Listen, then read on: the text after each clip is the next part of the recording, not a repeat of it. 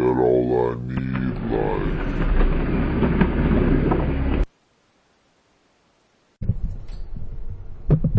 What's up, everybody?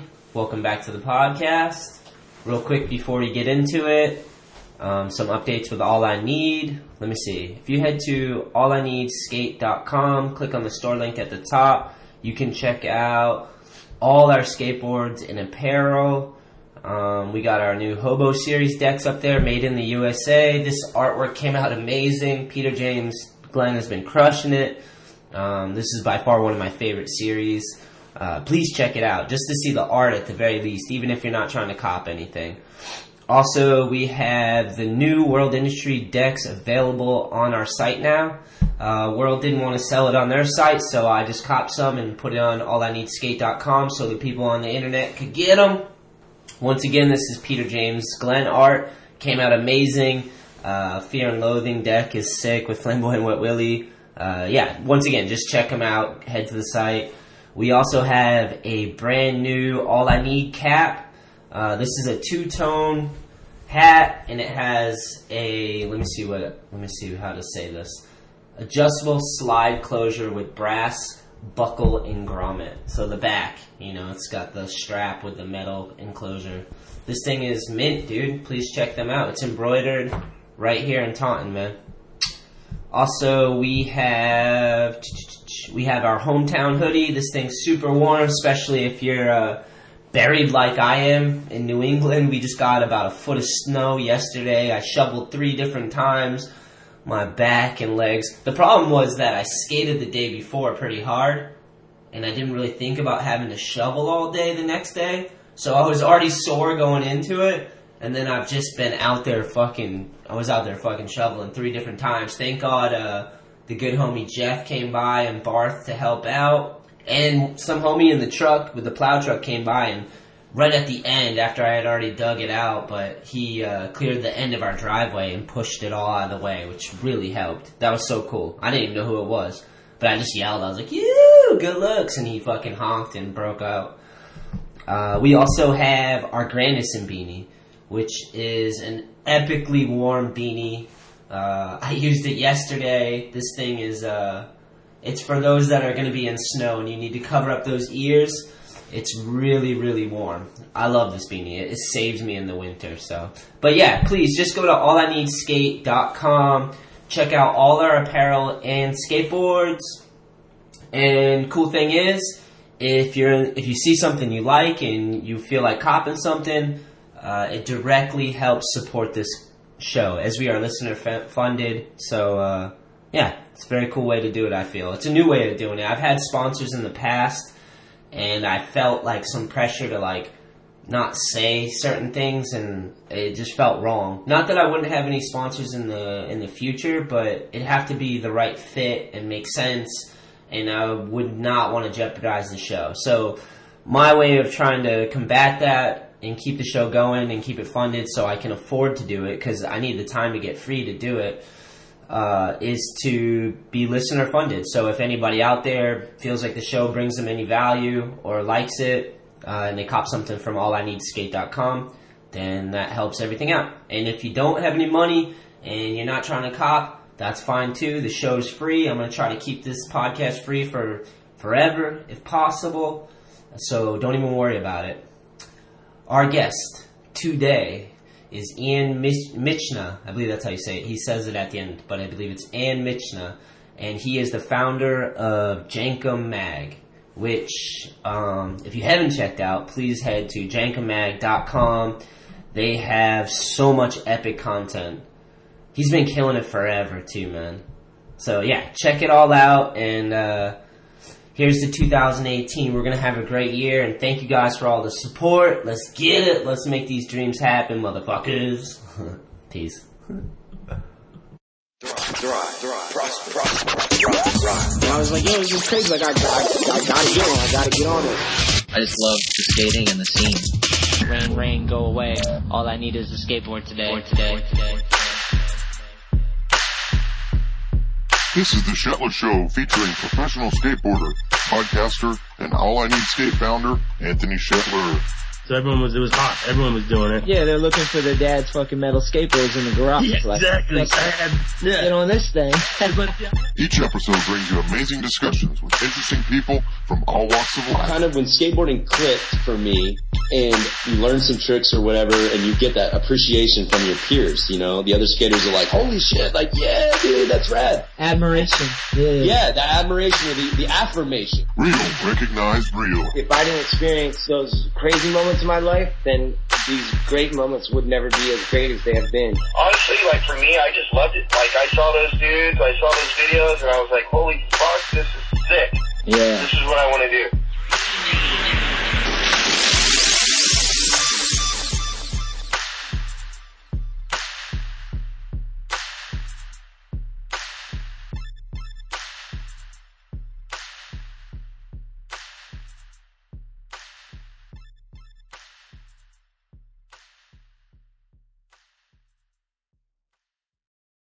First, thanks for coming on, man.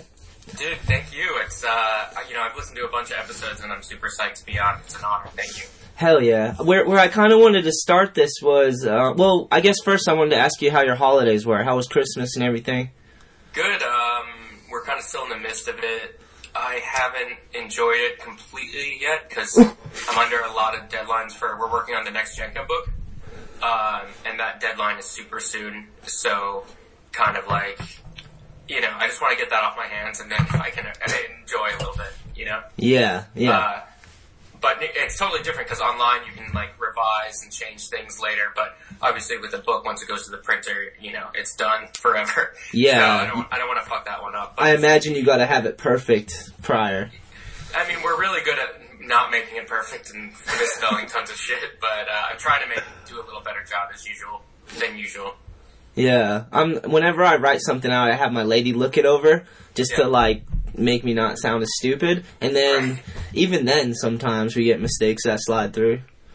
Yeah, it's it's you know, I usually our process is we even for online we try to print out a physical copy of whatever we're publishing um, before it goes live, which you know may or may not always happen, and then looking at and copying copy editing it before publishing on a piece of paper because you see things differently on a piece of paper than you do online. Yeah, Um, and I guarantee if you print it out and have a pen with you and read through it, you will catch more. Yeah. oh, there we go. I think you broke up a little bit, but I think we're all right. Oh, No let me check my reception. Yeah, make sure you're on Wi-Fi. Yeah, it should be good. No, it's good now. Okay, Sick. cool. If I break up, just let me know, and I can I can uh, switch rooms or try you know say it again or whatever. Okay. Um. So this is your second book, though. Yeah. So our, our first book was uh, kind of a half best of, half new content. And this upcoming book is all new, just book only stuff, and it's like double the double the thickness, and it's got tons and tons of contributors that people I looked up to, friends of mine, people I've met through, you know, just doing Jenkem over seven years. Um, you know, so for me, it's it's a it's a dream come true for sure. Seven years, dude. That's sick. Yeah. Good job, Yeah. dude. Thank you, thank you. It's it's. uh I would like to say it's gone by fast, but it really some of the years haven't. Uh, you know, because every day it's like uh there's something else you're trying to figure out. You know.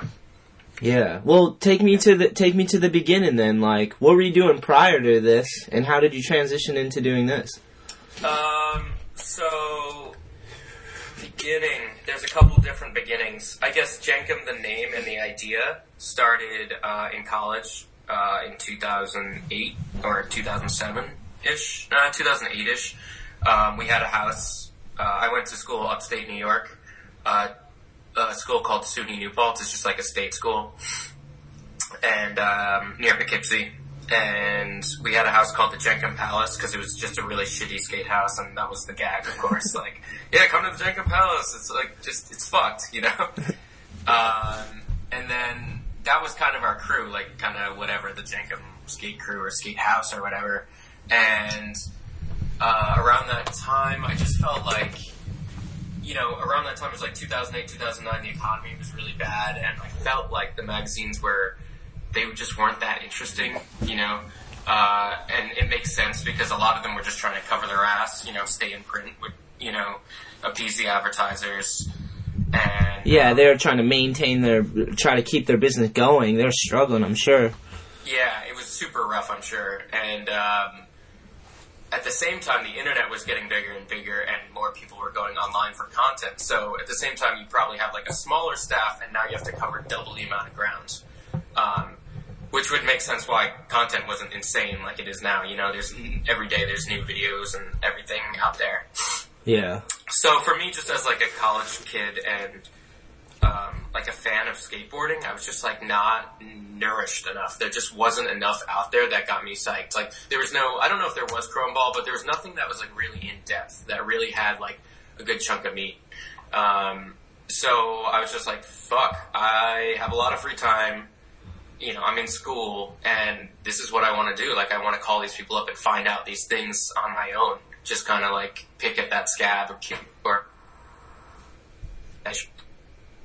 that's the, where the idea started, and then I got a job in college uh, at computer proctoring, which basically just you sit in a computer lab and make sure like the printer's not broken. Like it's like a ten dollar an hour like student job, you know. and throughout working there, I obviously just learned like instead of working or whatever I was supposed to be doing, I just started trying to learn how to like program a website and put like articles up and stuff. And uh, yeah, that's where I started it and I, I published it after school about uh, a year and a half after I graduated. Um, because right after I graduated, I worked at Vice for a year. Nice. And I was working there, and then uh, I kind of did Jenkem on this. You know, I was working on Jenkem on the side, and then released it. And that's that's my previous background. What were you doing at Vice? Um, so I I worked there for the um, launch of Noisey, which was a music vertical that they launched uh, in 2009, I think. Um, and that was I was just doing really low level, just you know, copy editing, assistant work, a lot of like.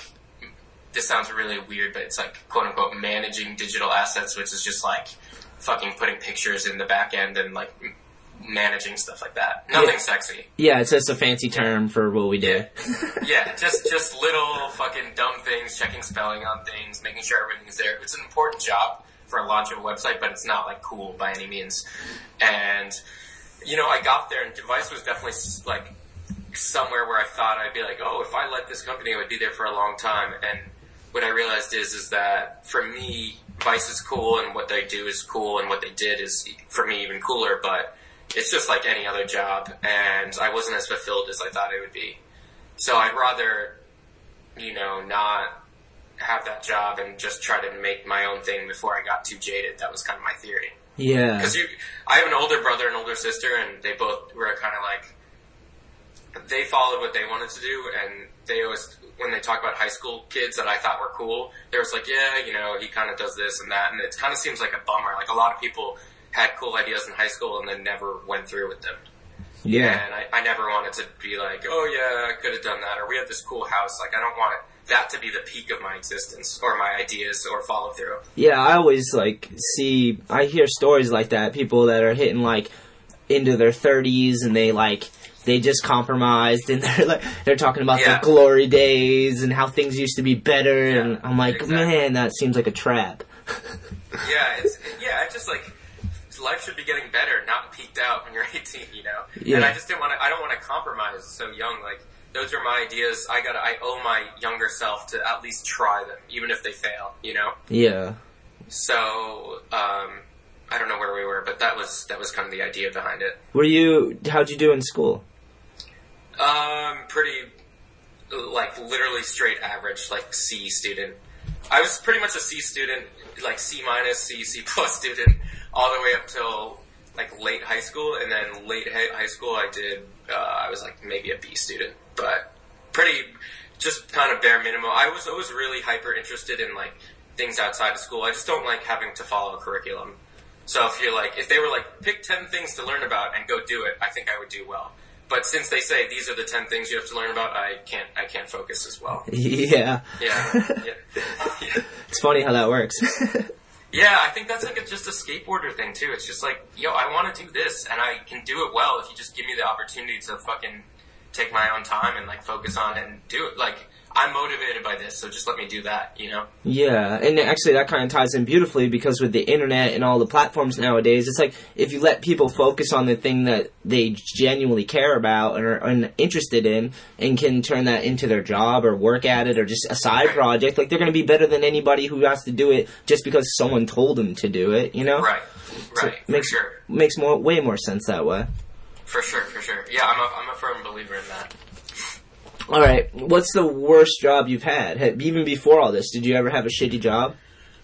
Uh, yeah, I've had plenty. Um, and that's also something that I guess I'm I'm thankful for because it, it keeps me grounded, you know, in any capacity. Um, because I think what I have now is pretty good. I guess that's what I'm trying to say. Like, I get to kind of there's very little confi- like constraints or confines on what we do like, with Jenkem, and a lot of people understand it in terms of like our readers and the companies that work with us on projects and how it's very rare to be able to just kind of sit, brainstorm, and then just put it out as you want, you know, without Yeah. anyone, someone upstairs. I mean, it's just us. It's a bunch of basically 20 year olds saying, yeah, we want to do that, and then we go do it, and then we laugh about it, and then put it out, and hopefully other people like it, you know? yeah. Um, but back to the the shitty um, shitty job thing. I think my I worked once. I worked in a mailroom, which was in high school, which was really not that great. It was kind of cool because you know I don't know. In those type of jobs, you the humor is really good. Like you have a good time with everyone who works there because the job is so fucking boring and monotonous. You know, like you have to have a good humor, a good sense of humor. Otherwise, you just want to shoot yourself. That's the perks. Um, that's the perks of having a shitty job is you got to learn to relate with people and have humor for sure. Yeah, so you know, mailroom, you're getting. The, the thing is, uh, is like like Seinfeld, the mail mail never stops, and like holidays were the worst. You would just get so much bombarded with mail, and you're just sorting through piles of mail and putting them in these little slots, like hundreds of slots, and just like doot doot, like and looking at names. And after a while, it's just you're just brain dead, you know. Um, that was one job that I liked my the people I worked with, but I, I hated the job itself. And then another job I had was uh, just your normal. Um, I was kind of like just bus boy, glasses cleaner, slash just doing everything in a restaurant that no one wanted to do. Yeah. Um, and that was fine too. Uh, I didn't want to be in the front, meaning like I didn't really want to be a server because I, I was at a wine bar and I didn't know that much about the wines, and they probably wouldn't want to make me a server anyway. So uh, yeah, I was just kind of behind the scenes, and uh, it was it was fine. But I'm glad I did them to know that I don't want to do them again. yeah, at the very least, that's what a really r- r- tough job will do is give you like a sense of like what you don't want to do. You're like, all right, I don't want to do this forever, but Yeah, I think about this. sh- I think about this a lot because I live near uh, the Edge Indoor Skate Park, and there's a lot of young people that come there from. You know, we're in New England, so all the states are so close. So people are coming from Connecticut, Rhode Island, Massachusetts, and all over. And uh, I'm just seeing all these people, and I'm like. I just see all the different characters, and I ask them about what they do for work, and you know, and a lot of them. There's a lot of kids. A lot of them are killing it, but there's a section of them that are just like they don't. They've never had a real job, and they don't know. They don't know what the fuck to do, and I'm like. I'm like, it doesn't. I was like, I always just say, get uh, get the shittiest job you can and challenge yourself. Like, see if you can do it. You know what I mean? Like, yeah, yeah. because I call them shitty jobs, but a shitty job is like where you start. You gotta start there and try it out. You gotta learn to work. Because most, there's so many people that are pipe dreaming nowadays that think it's gonna be given to them or they're just gonna, like, someone's gonna map out their success for them. And I'm like, man, you've just never worked because you don't understand how much effort it takes, you know? For sure. I'm, dude, I'm 100% on board. I think everyone should have to have one shitty job in their life. Yeah. I'm down with that. Or one type of service industry job. So when you go to a restaurant or someone's helping you, you don't fucking act like a dickhead to them because you've been in that position. You know how tough it is, you know? Yeah, empathy, and you can ser- you serve someone. You literally serve them. That's why it's like you know, it's a hard job, and you can work your way up from there too. And especially and like, like you said, if you do it and you realize you don't like it, at least that's one thing you're not going to do. You know. Yeah. I've worked a bunch of jobs like that. It's crazy because a job is just your time. Someone owns your time. You know. Right. If you don't know how to build your own business or you don't have work ethic, someone's going to own your time. You know. Right, for sure. So it's like you got to figure it out. And then everyone's like, I see a lot of dudes, and I'm like, you're getting like 25, that turns into 35. You're still getting drunk all the time. Like I like to party. Don't get me wrong. Right. Or celebrate, I guess. but like Right. work comes first, you know, like Yeah. so just trying to get people to move forward and step and go because I'm like we're still in America, like there's way worse places with way less opportunity. Like it's either your fault and you're missing the boat, or like maybe you're really oppressed, but I'm not sure. Yeah, no, uh, I agree with you 100%. I think about that too. I'm like, okay, we're in America as, as dark as it is right now. We're still in America. We still have, you know, more opportunities than most. And especially for me, like me being in New York and being originally a New Yorker, it's like, you know, you can't get that many better, that much more opportunity than that, you know? yeah, So, New York's like the big show, man. It is. I. It's it's overwhelming, but you know, I mean, you meet so many people and bump into so many people just being in the scene. You know, uh, and that's actually how I originally got in skating as well. Is that I before Jenkem when I was in college and I just knew I wanted to do something in skating, like anything. You know, uh, I would just be desperately going to whatever skate parties were in New York City. Like I was like that troll guy, you know. Hell yeah. I don't think people knew, but I was like quiet about it. I would just go to as many skate events as possible, and I think at one point people would be like, "Oh, this kid's always here. Like, what does he do?" And I did nothing really, you know. But You're a and I'm- lurker, I'm- full yeah. lurker. I'm, I'm there to just try to meet people and get in. And uh, I met this one guy, uh, Thomas from Baltimore, and he ran a little tiny like site called Interstate Mag. Oh, it's just like a little online fucking blog at that time. It was like 2007, and we were chatting, you know, because I was just there enough. We were chatting about the video we were watching, whatever premiere it was, and he was like, "Yo, I, I you know, do you want to write?" And I'm like, "Fuck yeah, I'll do anything," you know. So that's how I got my first kind of, or one of my first gigs in skating was I was like writing for this dude for free just for several years, just to kind of like get in the scene. And then he'd be like, "Hey, do you want to come to Tampa?" And I was like, "Oh hell yeah!" And then Tampa was, you know, the next door, and it, it grew from there. Yeah, I had a similar similar with Fibro. They like Yeah. he they kind of showed me the ropes and they took me to Tampa too. and kind of show you the industry side where you go down, you meet all these people from they all come to one area, you know. Yeah, I think uh, I think that's many people's first first gig, and it's the best first gig ever. Yeah. Going to Tampa was like mind blowing. I'm sure it was for you too. Oh yeah, dude. It's like um back then. I don't. Nowadays, I haven't been to the Am in a while. Although I should go, but um, I the when I went, it was like fucking Lost Boys. It was like so many fucking crazy kids, and they're just trashing hotels and fucking Yeah. running in circles, and like you're seeing drugs and craziness and ladies, and you're just Yeah, in yeah. Tampa, Yeah, yeah. it was amazing. like It scummy was the first Tampa. time I was in Florida. We we drove from New York our first trip. Took us like two days to get there, and that adds to the allure of the whole trip. Like it just made it so much more epic because when you got there, also you know since it's in March, you're in New York and it's so fucking cold. So as you drive more and more south, it gets warmer and warmer and warmer. yeah. And so when the time you get there, it's like the holy grail, you know? It's funny. It's really funny. Yeah, that's crazy. It's crazy that that place grew in Tampa, Florida. Because you, out of all the places in the world that it could have sprung up, it's weird that it came out of there. A hundred percent. And I, and I think that's a good case study too. It's like, if they could create a scene around Tampa, Florida, which is basically anywhere in the U.S., Yeah. then you can do it too, and you can do it whatever your town is. You can make it the next Tampa. yeah, yeah, It's not California. It's not New York City.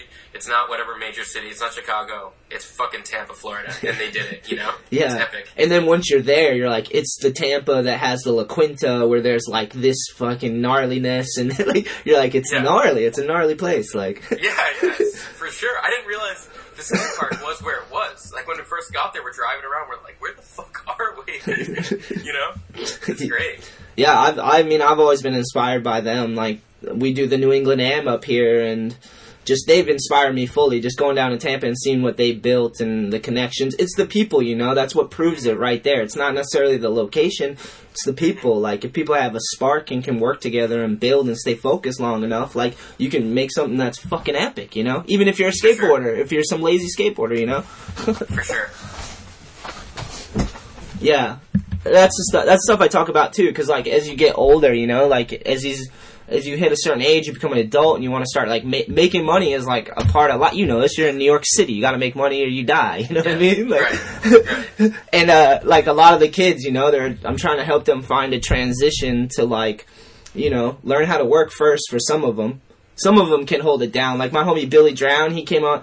He just was on my podcast the other day, but he's like, um, he's an apprentice for electrician, you know. So like he gets the idea of work, you know. He's like all about it. But there's other kids that are just so lost, and I'm like, dude, like you just gotta work, man. And then once you know how to work, then you can figure out what you want to work at, and then you can work your way from that job into trying to transition into something that you've built and that gain traction. But it's not easy, you know. Like how do you explain that to someone that you have to like you know because you had you had a full job and you're working on a side gig and you're growing it and Right. trying to figure out ways that you have to work more than most you know if you're gonna do that that's what a lot of people are trying to do i feel Yeah, I think a lot of people are trying to skip the work part of the stage and just kind of go straight to the, you know, uh, check out, check me out on Instagram stage.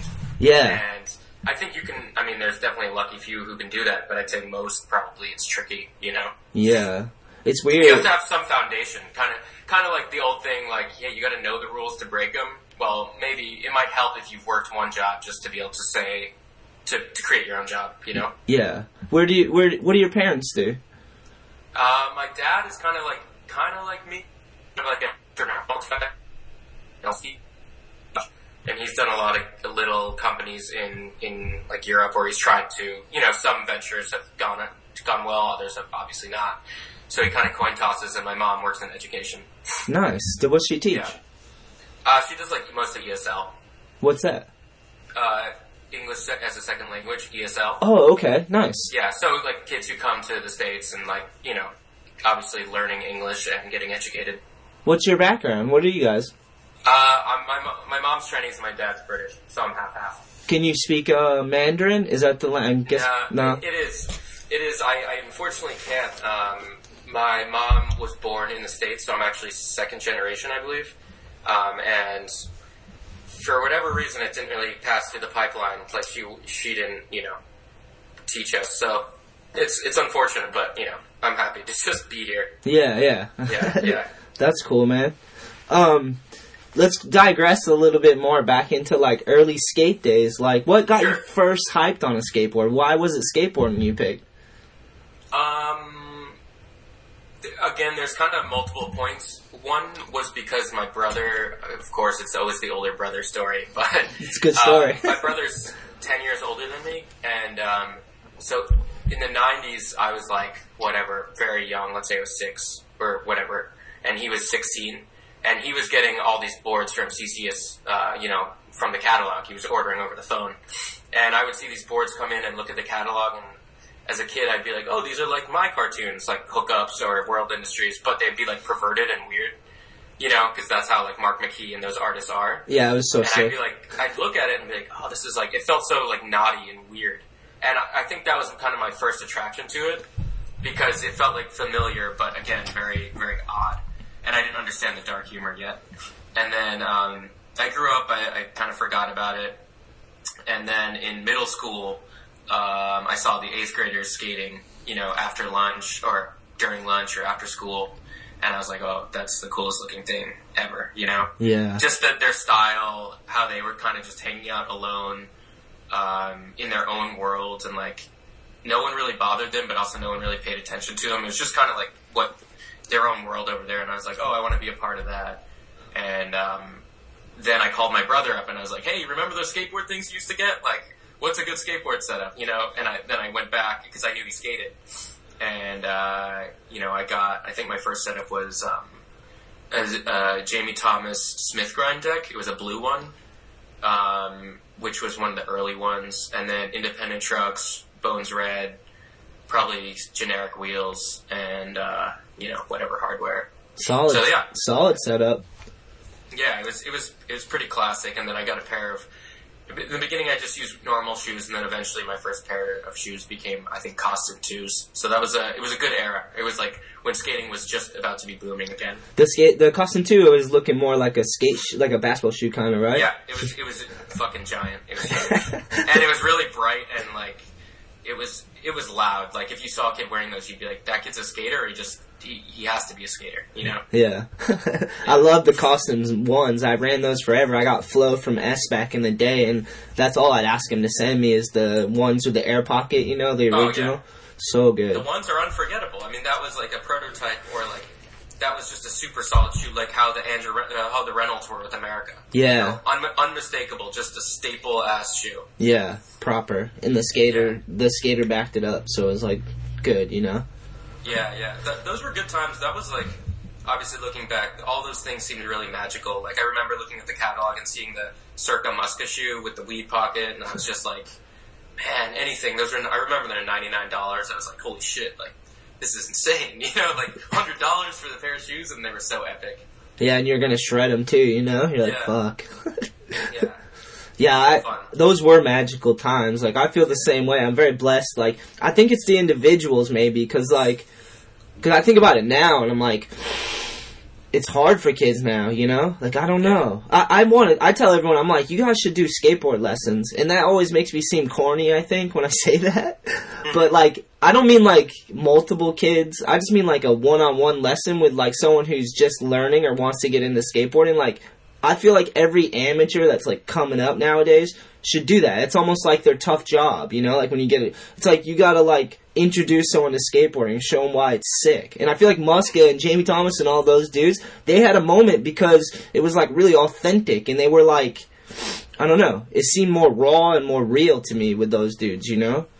Yeah. So I feel like, and nowadays I feel like everybody in America and anywhere is fucking trying to sell you some bullshit or like market you some bullshit. Like, it, it, it's like insane. They're like teaching people to be master marketers. I heard someone say that was their passion. I'm like, what do you mean? Like, cooking and marketing is your passion? Passion? Yeah. God damn it. Just tricking people, basically tricking people for money. yeah, it breaks my heart, dude. I'm sorry to, I'm sorry I derailed stories with this, but. I think those people came or were you know who they were because skateboard they you know a lot of those guys started skating in the early 90s so with nothing. And then they came to fruition in the mid and late 90s so you're going to have a certain personality type from that very strong eccentric personalities. And now it's like you know obviously it's going to attract different people. Yeah. um, so th- but there's still there's definitely still people out there. It's just that I don't think you're going to get they can't get away with as much as people did in the 90s in terms of like the public just shenanigans that people pulled. Yeah. Well, I mean, another thing that I've realized in skating that's kind of been tough is like making the transition from going from like the old ways to the new ways. Like mm-hmm. literally like I've lived through it, you've seen it. Well, actually this kind of before I get into this, eh, did you ever try to get sponsored? Nah, I was never. Well, there's another story is that I I grew up in New York, but I moved to Europe when I was 10. Nice. Because as I said, my dad, uh, you know, tried to do various uh, entrepreneurial things, and like we went to. So I lived in Vienna, Austria, and I grew up there from 10 to 18. Wow. And uh, over there, growing up skateboarding, it wasn't in the air for me so much that like you could make a living off of this. Like skateboarding was kind of primitive. Like the the uh, videos and stuff pretty fun, like America. Um, so yeah, I was never really good enough, and then in my head at least, and then um, I was like pretty much in the middle of the bunch. Whereas like you know you had like the two or three kids from high school, you're like, oh, if anyone's gonna get sponsored, they're gonna get sponsored, you know. Yeah. And then uh, yeah, overall the climate wasn't really like, yo, check me out, skate park superheroes, kind of just dinking around in your backyard type stuff. Yeah. Sick. Yeah, yeah, it was different. Yeah, I think so. So that being said, like, I feel like it's tough nowadays because we went from like a set way of doing it. So you send in sponsoring tapes, or you try to get checkouts in magazines and all that stuff. And then if you do, you get recognized and you can get flow and sponsored and stuff. And now it's just like people are sending me Insta clips to get sponsored, and I'm like, are they really thinking like thinking that's gonna work? Like you just send a 30 second Insta clip and someone's gonna sponsor you? Like I just like am like. I don't think they like people don't know, and even a lot of the pros, like a lot of pros, kind of just died off instead of transitioning with the media. You know, like all the pros. There's a lot of pros that had careers and stuff, and then they just disappeared because the sponsors, whatever, because we transitioned from print and all that to like digital. You know, and I was like, I'm always like, dude, you guys should just create some platforms to like showcase your skate community or build up those around you and tell your story and the legacy and the history and like a lot of pros don't want to do it though apparently you know it's like a lot of work i guess but It, it, it is. I, I understand both sides. I'm like, but at the same time, it's like you kind of go. If you want to go where the money is, then you got to adapt with the times. And if you just want to skate and do whatever you want, then hopefully you can make a living off of it. You know. Yeah. But maybe not for forever. You know. Yeah, and it makes me bummed out. Well, that was half the reason I started the podcast. Was I was like, I got to kind of preserve this history because a lot of these dudes, like, there's so many characters and there's so much depth and value in these stories and skateboarders in general. You know, I was like, Right. If we have this technology, we should preserve this. We've been doing it in print and whatnot, like to do it in digital. And then I started thinking about it. I'm like, it'd be so sick if more people did that, because then we could network and you could build up your communities, build up your communities, your networks. It's like Yeah. I just think people had like a famine mentality. It's like there's enough. Like people just got to be motivated and work and build it up. You know, like imagine. I think of it all the time. I'm like, imagine if like. And maybe they do. Maybe I'm just missing their content or something. Maybe that's part of the problem is I don't know where to go for half of it, you know? Like, but I'm always like, I'd love to see like a Simon Woodstock podcast where like he turns on his community and you meet all the people he knows and what they're doing and like, amazing. yeah, there's so many, yeah. there's so many communities in skateboarding that I'm like, I wish I could just peek inside of it. And I'm sure you feel this way with like interviewing people and reaching out and like you have the ability to do that because of your platform, Right. Which is Yeah, rad. that's the best part of it. That's Yeah. the best part of the whole thing is that you can kind of go around and like whatever you want to know, you can find someone that had a, was either directly in it or influenced it, and then talk to them, and then let everyone else know. Be like, hey, you guys wondering the same thing? Because I just found out. Here, check this out. You know, Yeah, that's that's it. literally the most rewarding thing is talking to everyone, and yeah, that's that's it. That's the best feeling. How do you how do you feel about like do you ever get nervous before you interview people? Um, uh, yeah, for sure. Uh, not so much recently because I've just done enough reps. You know, I've hit the I've hit the interview gym enough. I guess. Yeah. Uh, just like seven years of interviewing people, I've done a couple hundred interviews now, and uh, it's rare for me to get nervous because I've done most people that I look up to. Um, so yeah, not not too bad. Now I, I used to really over prepare for interviews, and um, now I try to under prepare to some degree and just listen more. Listen to what they're saying. Listen to the changes in their voice, where they stutter, where they hesitate, where maybe you think you can get more out of them, as opposed to just going through a list of questions. yeah, yeah. I'm glad to hear that because I was I was similar. I would prepare because you don't want to hit a wall. You know, a wall's scary, but I think it makes for interesting. Uh, content if you have a little bit of a pause or some sort of dramatic where you're like oh what are they going to talk about and then you Right. find a story and you're like oh yeah perfect just that's what it Yeah. is Yeah, and also don't be afraid of the pauses. Like sometimes that's when.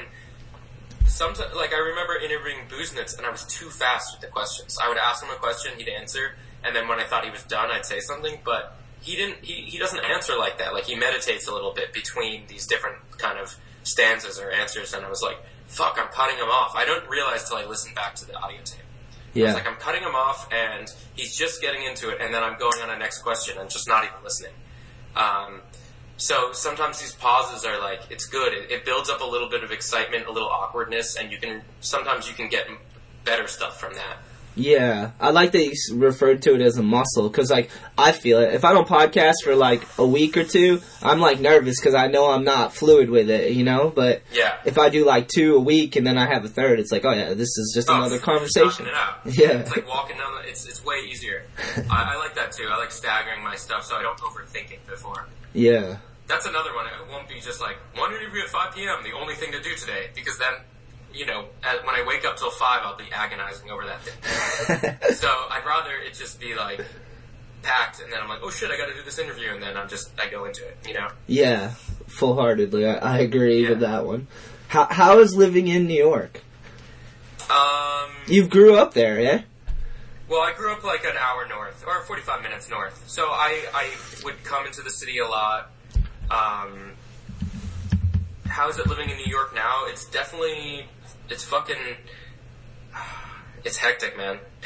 Do you ever have to just- get out? Do you have to get out occasionally?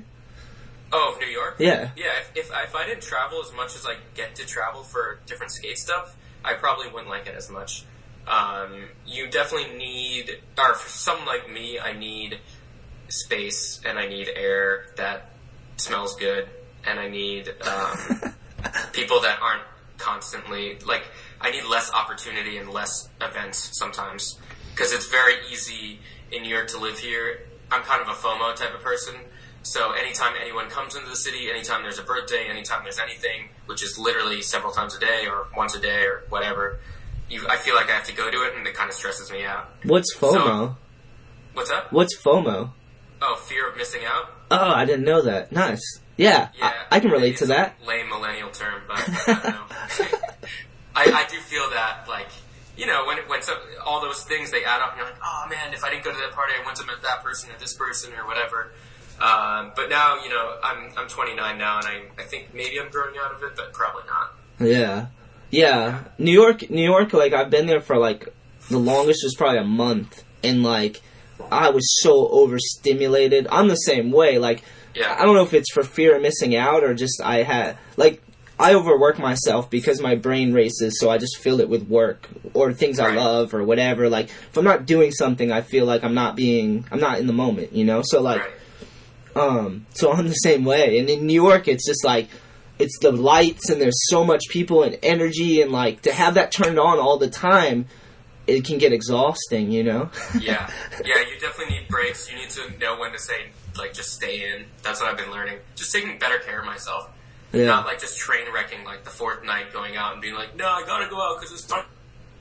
It's like, it's like, yo, cool it, dude. Like, like it's gonna be there tomorrow, you know? Yeah, yeah. You got to find a pace that works for you because it's a long term game. You know, like in anything in life, you got you want to picture getting to be eighty where you are chilling, or at least like you're the version of eighty you're proud of. You know, Yeah. and like when you're young, you like got a lot of. Some people have a lot of um, ambition and aspirations or anxiety or whatever. So like even for me, like sometimes it just comes from anxiety. I'll just overwork because I'm like fear of like losing stuff or not having something Yeah. or like knowing something winter's coming and something's gonna break or like just all that going on too and you're just like you just gotta you gotta fill the time you know luckily i i fill it with skateboard stuff because it's like that's it's work but it's so pleasurable you know Yeah, no, for sure. You've been doing the the podcast for a minute now, huh? five years i just got um notification on linkedin that said five years Sick. Yeah. Congrats, man. Thank That's you, huge. thank you, and, and uh,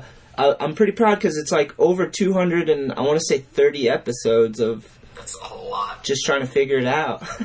Dude, yeah, that's huge. That's just good life experience. Even if nobody, even if no one was listening, you got to talk with 200 plus people that I assume to some degree you admire something about them or like something about them, and you you know that's how you learn, or at least that's how I learn best is through other people.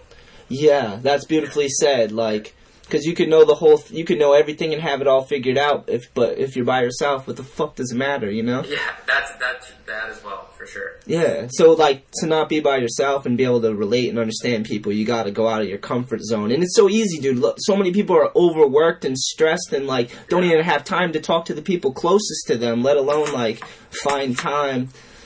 Uh, it, it stresses me out because I'm like I can't figure out if we don't have if there if we really have a poverty problem or if it's just people's mindset. You know, like because in my head I keep thinking I'm like we're in America, we're in America, like there's still opportunity here. That's what we're hearing, we're being told, you know. And then you see like people struggling, and it's like the one example, and I brought it up on a lot of podcasts that I see is like I grew up kind of in the hood and stuff, and people walk by change, you know what I mean, on the ground, and I'm like, wait, you're so ghetto and poor and like struggling, but you're walking by pennies, you know? And it's like Yeah. that, that might be a perspective issue, not a real poverty issue, you know, or the poverty's in your mind. Like maybe you just need to work on your the way you see the world, you know, like.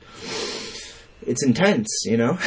For sure. But we got to figure that out. As me, you, people growing into adulthood and trying to be productive and healthy and happy and continue to Yeah. do this shit. Because we're examples whether we like it or not. Like me and you or anyone out there listening, like there's people around you that like look up to you whether you know it or not, you know?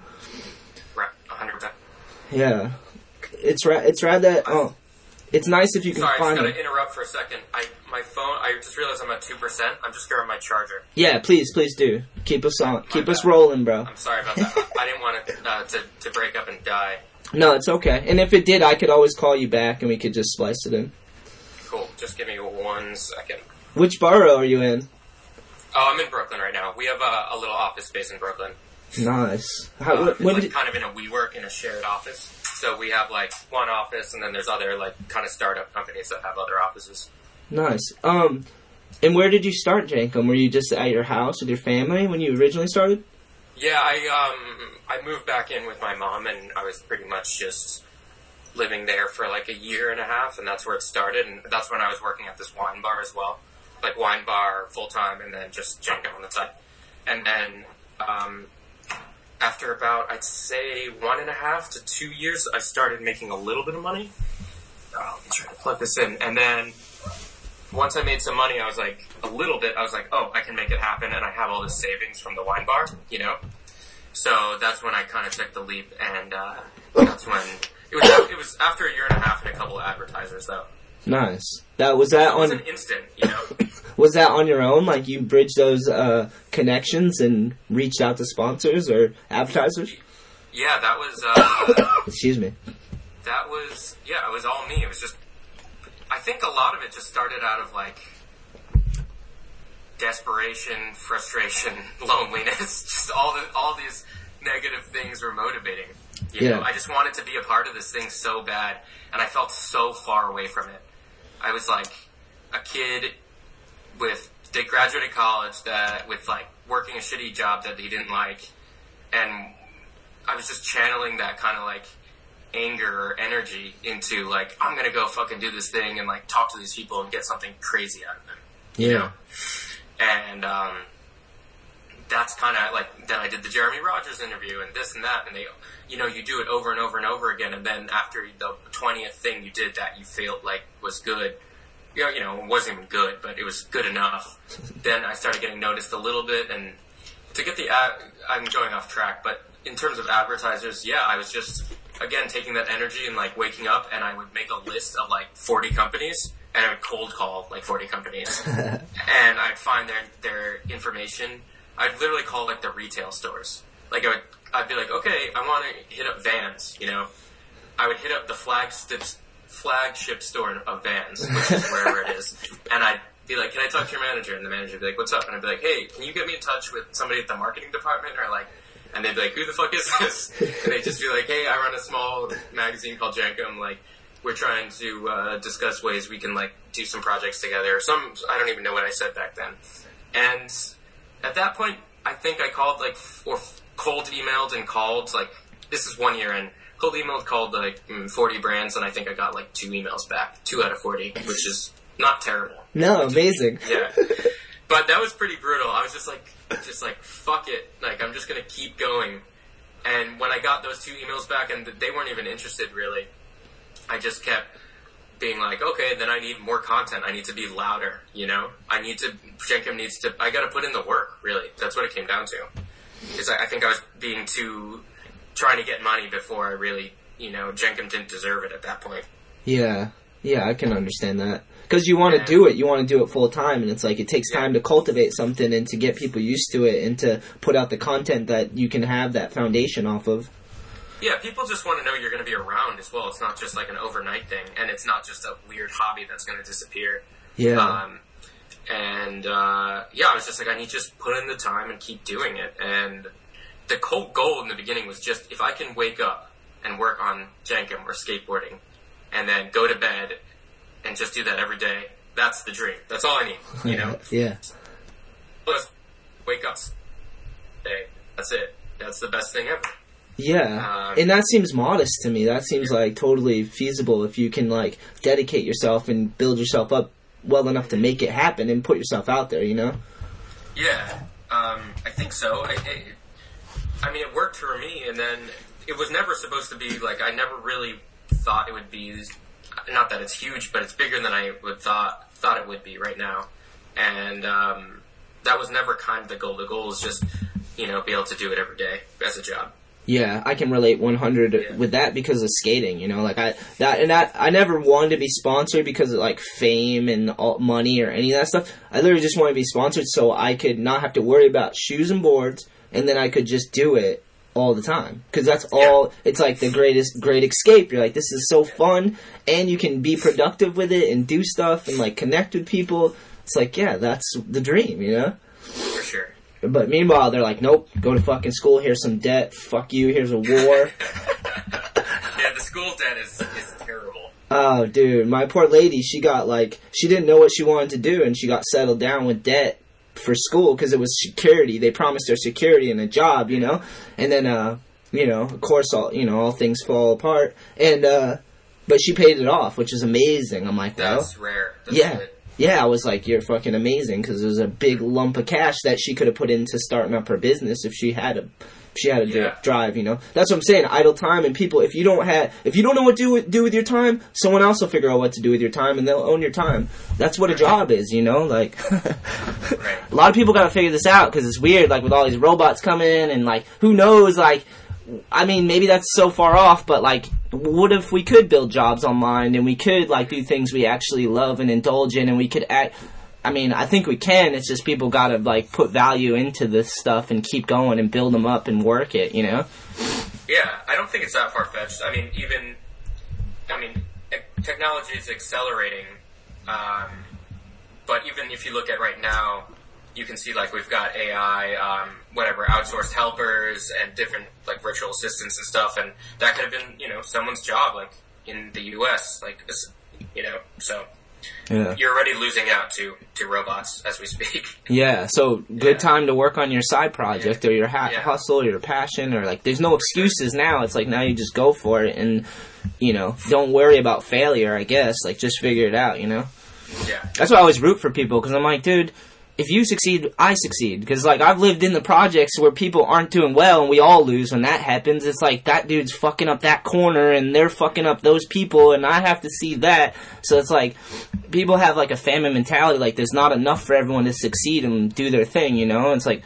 Nah, there's enough. We gotta support each other. Like, we gotta Yeah. figure this shit out, you know?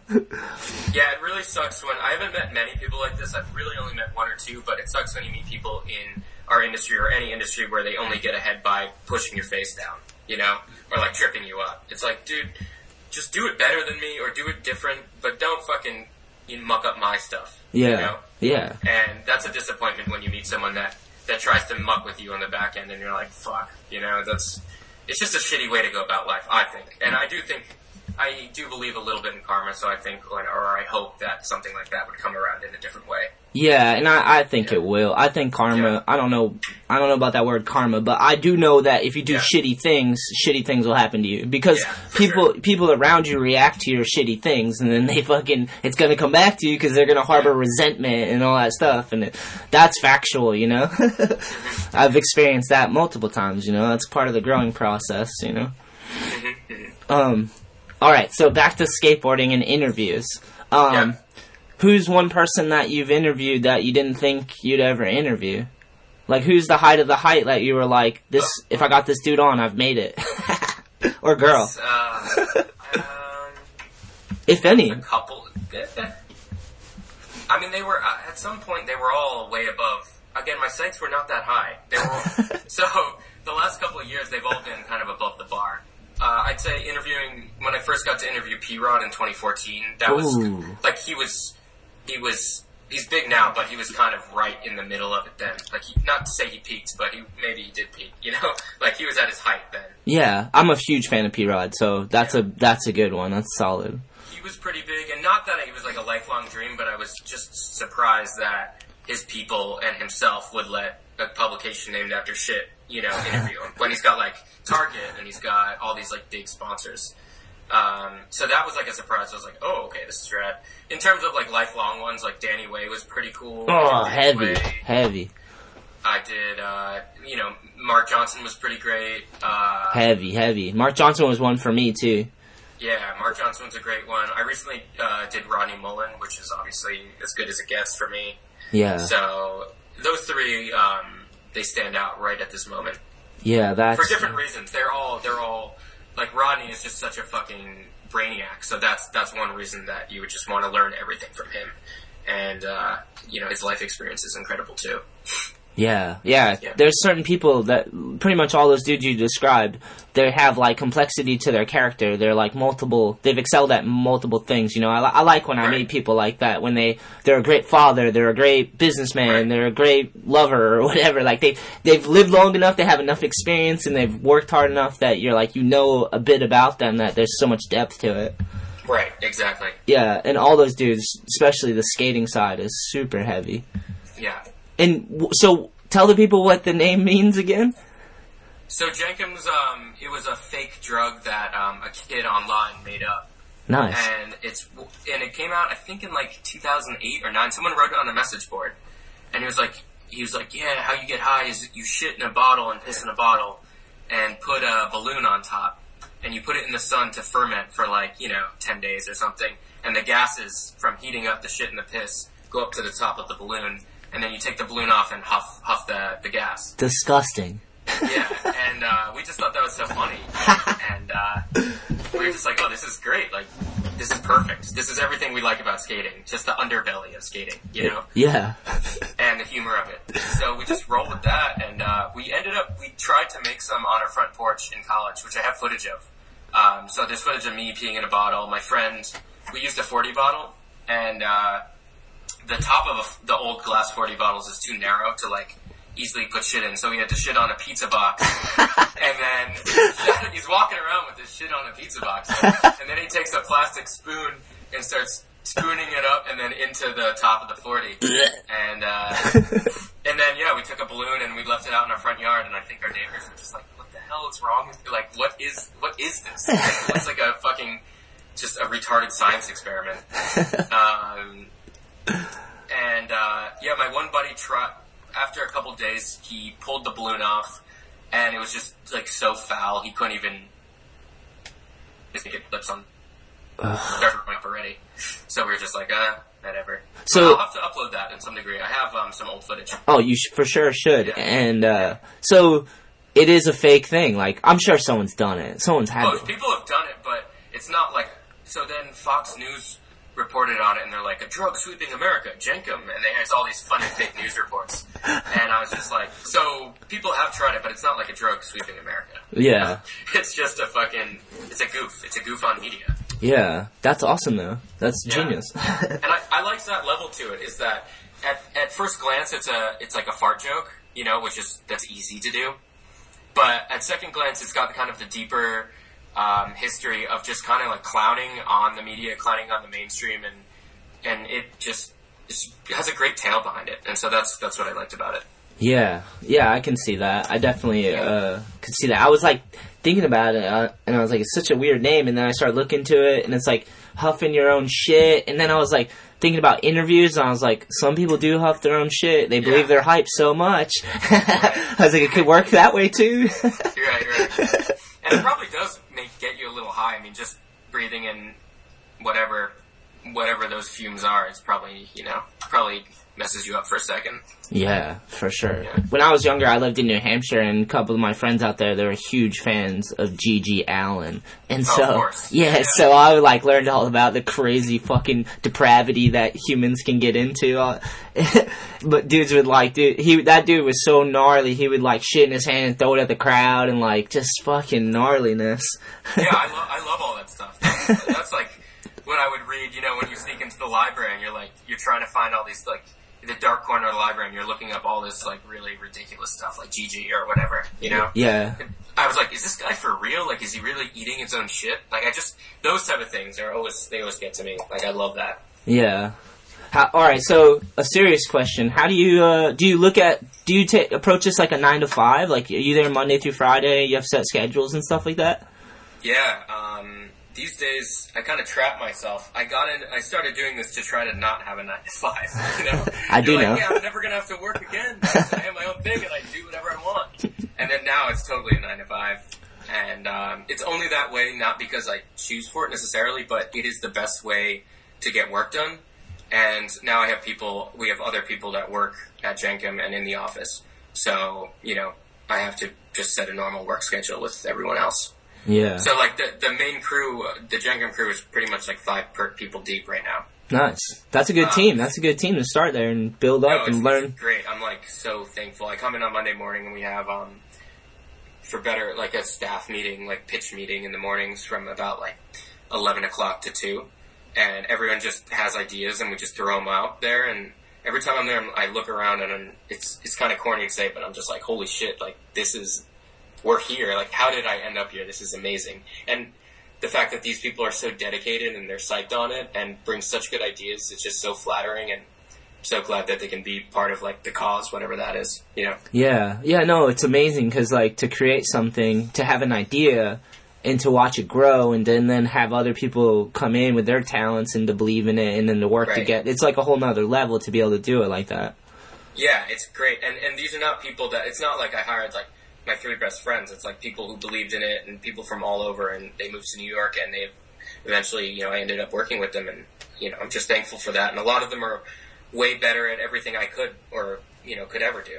So that's that's awesome too. You're not I'm not having they're teaching me, which is which is a huge reward. Yeah, yeah, that's good, and it's good that you Yeah. know you know that because some people will hire people and then try to tell them how to do their fucking job. I've had that happen. I want people better than me. I want people to be like, no, this is how we should do it. And I want to be like, oh shit, yes, that is how we should do it. and, uh, you know, I, I know I'm good at certain things, but I just was pretty average at most. So I just try to do what I'm good at and try to hire someone better than me at what they're good at or what we're missing for his brand. All right, so this is something I want to talk about from the beginning. Sure.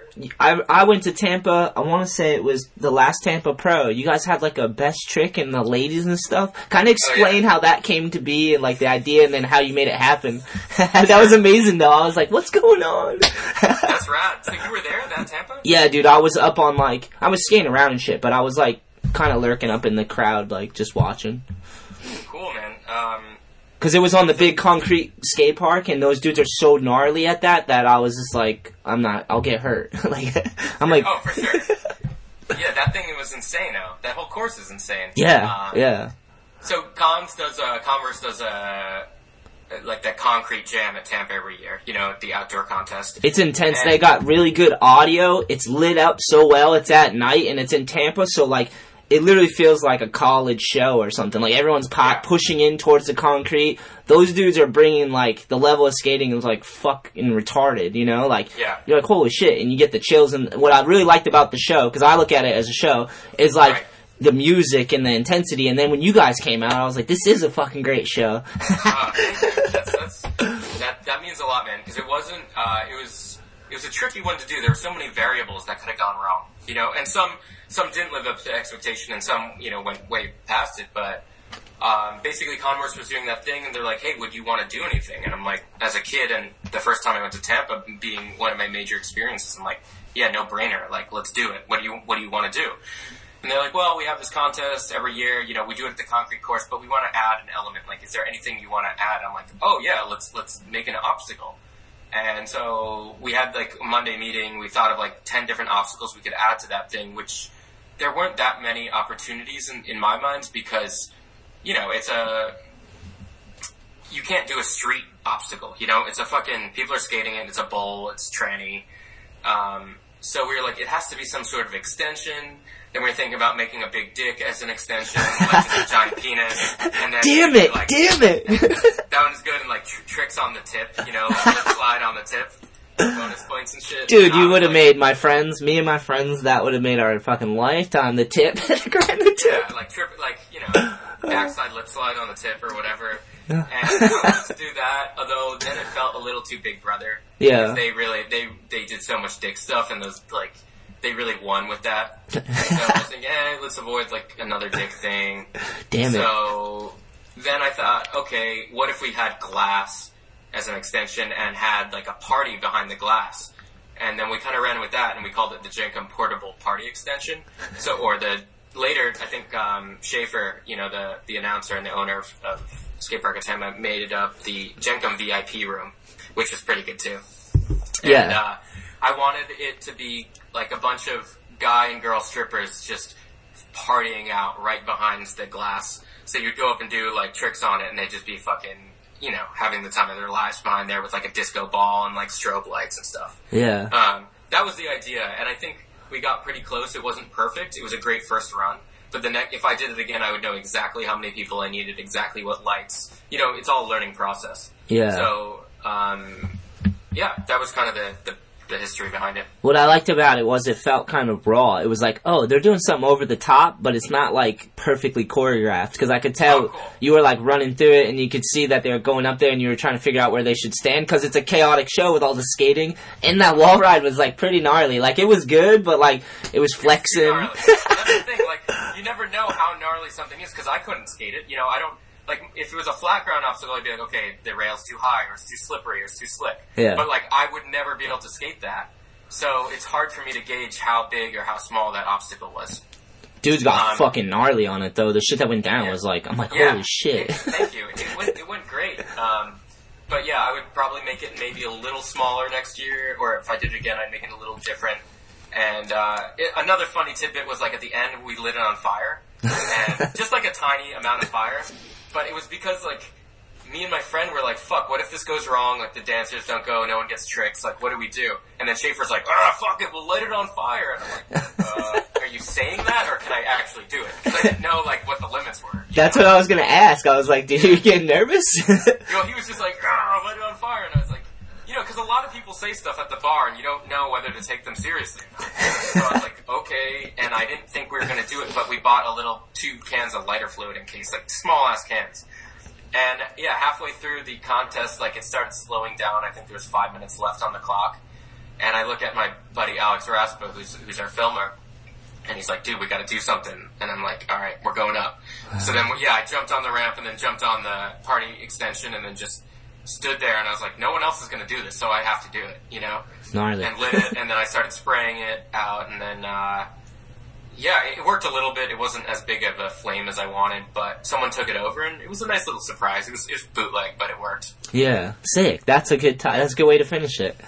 Yeah, I was like, it was good, and and so those are the when I'm talking about learning experiences, it's like that's what I would do better. I'd have like ten people up there with fucking you know lighter fluid or take gasoline or whatever, whatever I could get away with to make it like really big. Yeah. it's kind of like the first first iteration. Yeah, I, I liked it because it was raw, and I was like, this is someone that's just trying something. And to me, that's not like it's not the your passion's marketing. It's like let's just try to make something epic and see what happens. That's the spirit that I was like, yeah, this is how it should be done. You know, because it's an it's a show, it's an experience. You know, everyone wants to market and shove it down your throat. It's like when you just do something authentic and try something and like just do it. You know, with your name on it. You know, it's nice. Yeah. Yeah, no, thank you. I, and it, it did, it did. uh People remembered it, and for someone to remember and mention like a thing that went down at like a side event at Tampa is like means a lot to me. So I think we, it worked out in the end. Yeah, fuck yeah, dude. um, well, I think I've, uh, I mean, we could do this forever, but we'll have to do a part two, for sure. Dude, thank you. Um, yeah, if there's anything you want to follow up on or any other questions that didn't come up, just let me know, dude. Well, I wanted to, I wanted to say thank you, man, because, like, uh, you interviewed me a while back, Escaping Hell, I believe the title was. Yeah, and yeah, cool. That was Oh, you broke up. not uh, not because of. Oh, can you hear me? Yep, I can hear you. Uh, yeah, I was just saying that interview was so good. You, I didn't know your backstory, so when you told me it, it was like mind. I was like, oh, pff, this guy's got, he's got the story, dude. It was Yeah. so good. Yeah, and I want to thank you because seriously, like I've gotten the most compliments and the most like feedback from that interview. Oh hell yeah! Thank you. That's so good to hear, man. Yeah, it meant a lot to me because I don't know. I share my story and I'm super nervous about it all the time, and I'm trying to figure out as I go. You know, we're in we're in motion and trying to not stay say stupid shit all the time. You know, so but to for you to like let me just rant and talk and like you're great at what you do. Oh, dude, thank you. That was uh, I. That was one that I was really proud of, and it was special to me because I didn't know about it, and I love being able to tell a story that isn't so obvious and that really has something that can you can learn that's bigger than just skateboarding.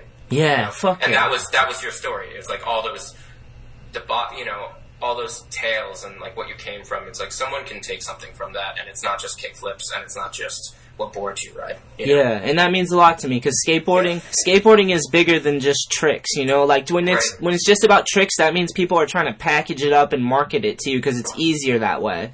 Right. So to like have like authenticity and just talk about stuff and be a little raw and edgy and try shit, like that's in the spirit of skateboarding for sure. Yeah, yeah, man. That's that's that's the best. Yeah, thank you, man. I'm glad you brought that up. No, and th- and awesome. Thank you so much for keeping in that spirit and keeping this going. And like, I to me, I'm always like, I want more people to do stuff like you're doing. You know, like more skateboarders that live it and love it and actually give back to skateboarding because it, it takes on you have to take on responsibility to build these platforms and to look at something you love as work you have to like kind of go okay i'm going to handle the pressure and responsibility that it comes with and who knows if it grows or nothing like it's a lot of risk sure. with very little re- reward you know you got to be a little crazy yeah, no, you do have to be with anything. You know, if you're going for it and you, re- I mean, you've done how many? You said two hundred something. yeah yeah Yeah, I mean, you're doing that. No, very few people do something that many times. Anything. yeah You know, even like a yoga class or the gym or whatever, trying to stick to a, a salad, whatever, a diet. It's like you've done something 200 times that's that takes you out of your comfort zone, and that takes a massive amount of work. So, I think that's how you do it. You just keep doing it. yeah Not to drag it on, but like a lot of people are like, "Oh, what was like the turning point or like a big break or something?" And it's like there really hasn't been a turning point, a big break. It's just if you do enough of something, it all just adds up. It's like one brick at a time, pretty much. Yeah, and you're not dragging it on. I like this. Um, Yeah. I agree because Yeah. if you love something, you're not going to give up on it. You know, like Right. if it's really like if it's uh something you really desire and you really need it in your life and you figured that out and you want to work at it, like you're going to hit walls and keep getting over it, and you're never going to really feel like you made it because you're going to keep wanting to like grow the thing and move it and see where it can go, the potential of it. You know, like. I think that's just people's people talk about what they want and their dreams and shit without actually have having done the work, like you were saying, you know. So Right. if you just get in deep with the work and figure it out, and you'll just, like you said, you'll just keep at it and you'll keep it in your Right. life, you know. So Yeah, people start to notice, and it, you don't need, you know, someone to shout you out. Like it just it happens when people say keep, you're consistent and you keep showing up, and then people are like, okay, he's he's doing it for real, or she's doing it for real. yeah, and if you if if whatever your passion project is, or if you can make your work your passion, like it's like basically your life, you know. Like you're not going to give up at life. You're going to try to keep getting better, right? I hope not. well, that's the thing is like if we let people focus on what they love, and you know, if people can figure that out, and then, then we can find ways to help them monetize it or work in that and work at it, then they can just keep progressing as a human and getting better and better and better, and it, so will your business, you know? Because if you love something, for sure. hell yeah, well keep it up. Cool, man. Appreciate it. Yeah, I gotta get some lunch. I'm fading out. yeah, no worries. Um, one second. Uh, last thing before we go, if people want to check anything out, where would you plug the social media, the website, all that stuff?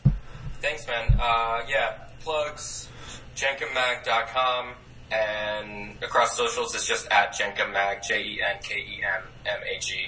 And you're Uh, Facebook, Twitter, Instagram.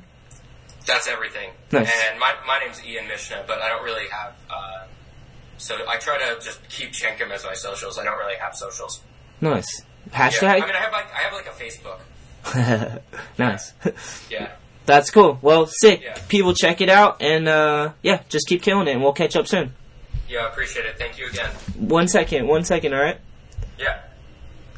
I just want to say goodbye without recording. Oh, Thank- sick. yeah, yeah, just because, like, you know, I mean, not that there's a difference, but just thank you. No, no, it's better, dude. I'm psyched. Yeah, I was, uh, I, I was kind of on autopilot, but I hope you got something there. I don't know if I was saying anything worthwhile, but. Oh, no, you nailed it. That was a great conversation. That was awesome. Okay, cool. Yeah. Yeah, you never know sometimes until you do it or you're on the other side of it. Like, it's hard for me to judge. I'm a better interviewer than an interviewee, you know? Yeah, I, I, the more I do this interviewing thing, I'm just realizing that people like because I consume podcasts as much as I create them. So like, all all people are really looking for is like an honest, sincere conversation about life or anything. You know, like Yeah. some some some substance. And if you're an honest person, like it comes out even if you're exhausted. You know. Yeah. Yeah, that's the thing. I was just trying to be like, alright, how would I tell a friend this, you know? Yeah. Because you're not gonna lie to your friends, you know? If you go on stage and you do an interview, you might be like, oh shit, I gotta like perform for these people. But it's like, alright, let me just think of you, and it's easy because, you know, you're very likable. It's like, alright, yeah, you're my friend. How do I just tell my friend? Yeah, I appreciate that because that that's what people need to hear. Like, especially if you have a brand or you're trying to build something, it's like your character should be kind of attached to it. Like that's what Right. you know. That's why I like you said that you don't have that many socials for yourself, but it's Jenkem, you know. Yeah. yeah, I mean, Jenkem's ultimately my voice on steroids. It's just, it's that, but I just twist it up a little bit, you know? That's sick. Yeah, because I think that's anything with the brand. If you look at like um, Bronze, for instance, Bronze is Peter's voice, but just cracked up. You know, just cranked up. yeah, But makes if you sense. saw him in a bar, you wouldn't be like, "Oh, that's the Bronze guy." But when you talk to him, and then you hear a couple things he has to say, and you're like, "Oh, that's his view of the world." But it's just he he pushes it up. Yeah. Oh, you know what I wanted to ask you about? I'll ask Yeah. you. Is uh, is Tim still doing a podcast? I haven't seen anything. He is. He's just. He's just. It's kind of like uh, as it comes, you know. Few and far between. Yeah. Well, we have one with Fred Gall coming out next week, which is good. Nice. Um, but it's like um, it's. I think it's kind of just like a passion, you know, passion project.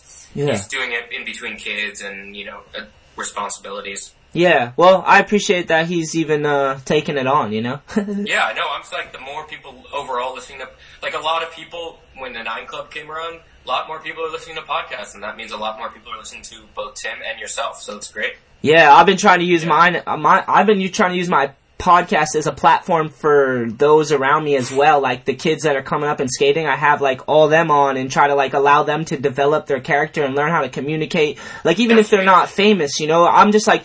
If the people, if pe- the more people know, I want to turn everyone pro, basically, like, because I have, I'm brand manager for world, and I have my own, and I'm like, how can I grow all this so I can like help people get their dreams happening, you know? Right. Uh, so funny. That's why I was like all preachy. I'm always preachy because I'm dealing with young kids, and I'm like, we can do this. We just have to figure. Yeah, we got to figure out a way, and you got to actually look at it like work. It's hard to convince them of that, looking at their passion as work because they're young, you know. How like a lot of people, it's hard for them to find purpose. Like you, you seem to have it, and I have it. So like, We but got lucky, or for, for, fortunate to have been able to find it though. Yeah, yeah, agreed. So I'm just trying to help these dudes around me, but it's sick because if you do a podcast and I've had over like some of the biggest names on skateboarding on the podcast, and then I those kids see that and then they come on the show and they're all from these states nearby, and I do this contest as well. So like we have this Tampa style contest every year. Like I'm just trying to build a whole skate world industry in the Northeast so it can grow because it, it never was here. Like I had to go to California to make it. No, that's what's so inspiring, and that's what's so rad that we're not to blow smoke up our own asses, but it's like it's great we both get to do this. You know? Yeah, and yeah. we get to put ourselves on the map. Yeah, it's super. It's super important for those around us too. That's that's why I appreciate it so much. Because, dude, my whole thing is like, as I get older, I'm 35, and like, I've always just loved skating. Like, I don't give a fuck if there's money in it or anything. Like, I just love skateboarders and skating because they're some of the best people. What it takes to be a skateboarder is like, it just takes a lot of passion and dedication. You know this. Right. And uh I just want that to grow. That should be the motivation, you know? So like that's why I'm always surprised when like these pros or dudes that want to be pro, I'm like you need to like build a platform to put the light on people around you too cuz why the fuck are they going to buy your shit if they don't know you? Like everyone's marketing and selling something. Like why don't you just be yourself and share that with other people, you know? Like god damn it. Yeah, I know. We'll get there. Th- We'll get there. I think it's hard for people to realize they have value in themselves. Like that's one of those things is like you have to like you know, like a lot of people have egos. It's like a facade, you know, like they just build themselves up and peacock because they're scared to be vulnerable. But I don't, I don't know. I'm like, you guys are so valuable to me. Like some of my favorite pros, I'm like, you, you don't understand how much you meant to me. Right. No, that's that's the biggest thing is, is that you have to be honest with yourself and be honest with others, and that's where the value comes in. Yeah. When you're peacocking, it's really hard. It's just like fuck, you're not gonna get through to them, you know. yeah, yeah. Yeah. Fuck yeah. Well, thank you, man. Last thing before we go, for those of you that would like to support the show, please check out allineedskate.com, and that's the most direct way to support the show. Thank you for listening. That all I need, like.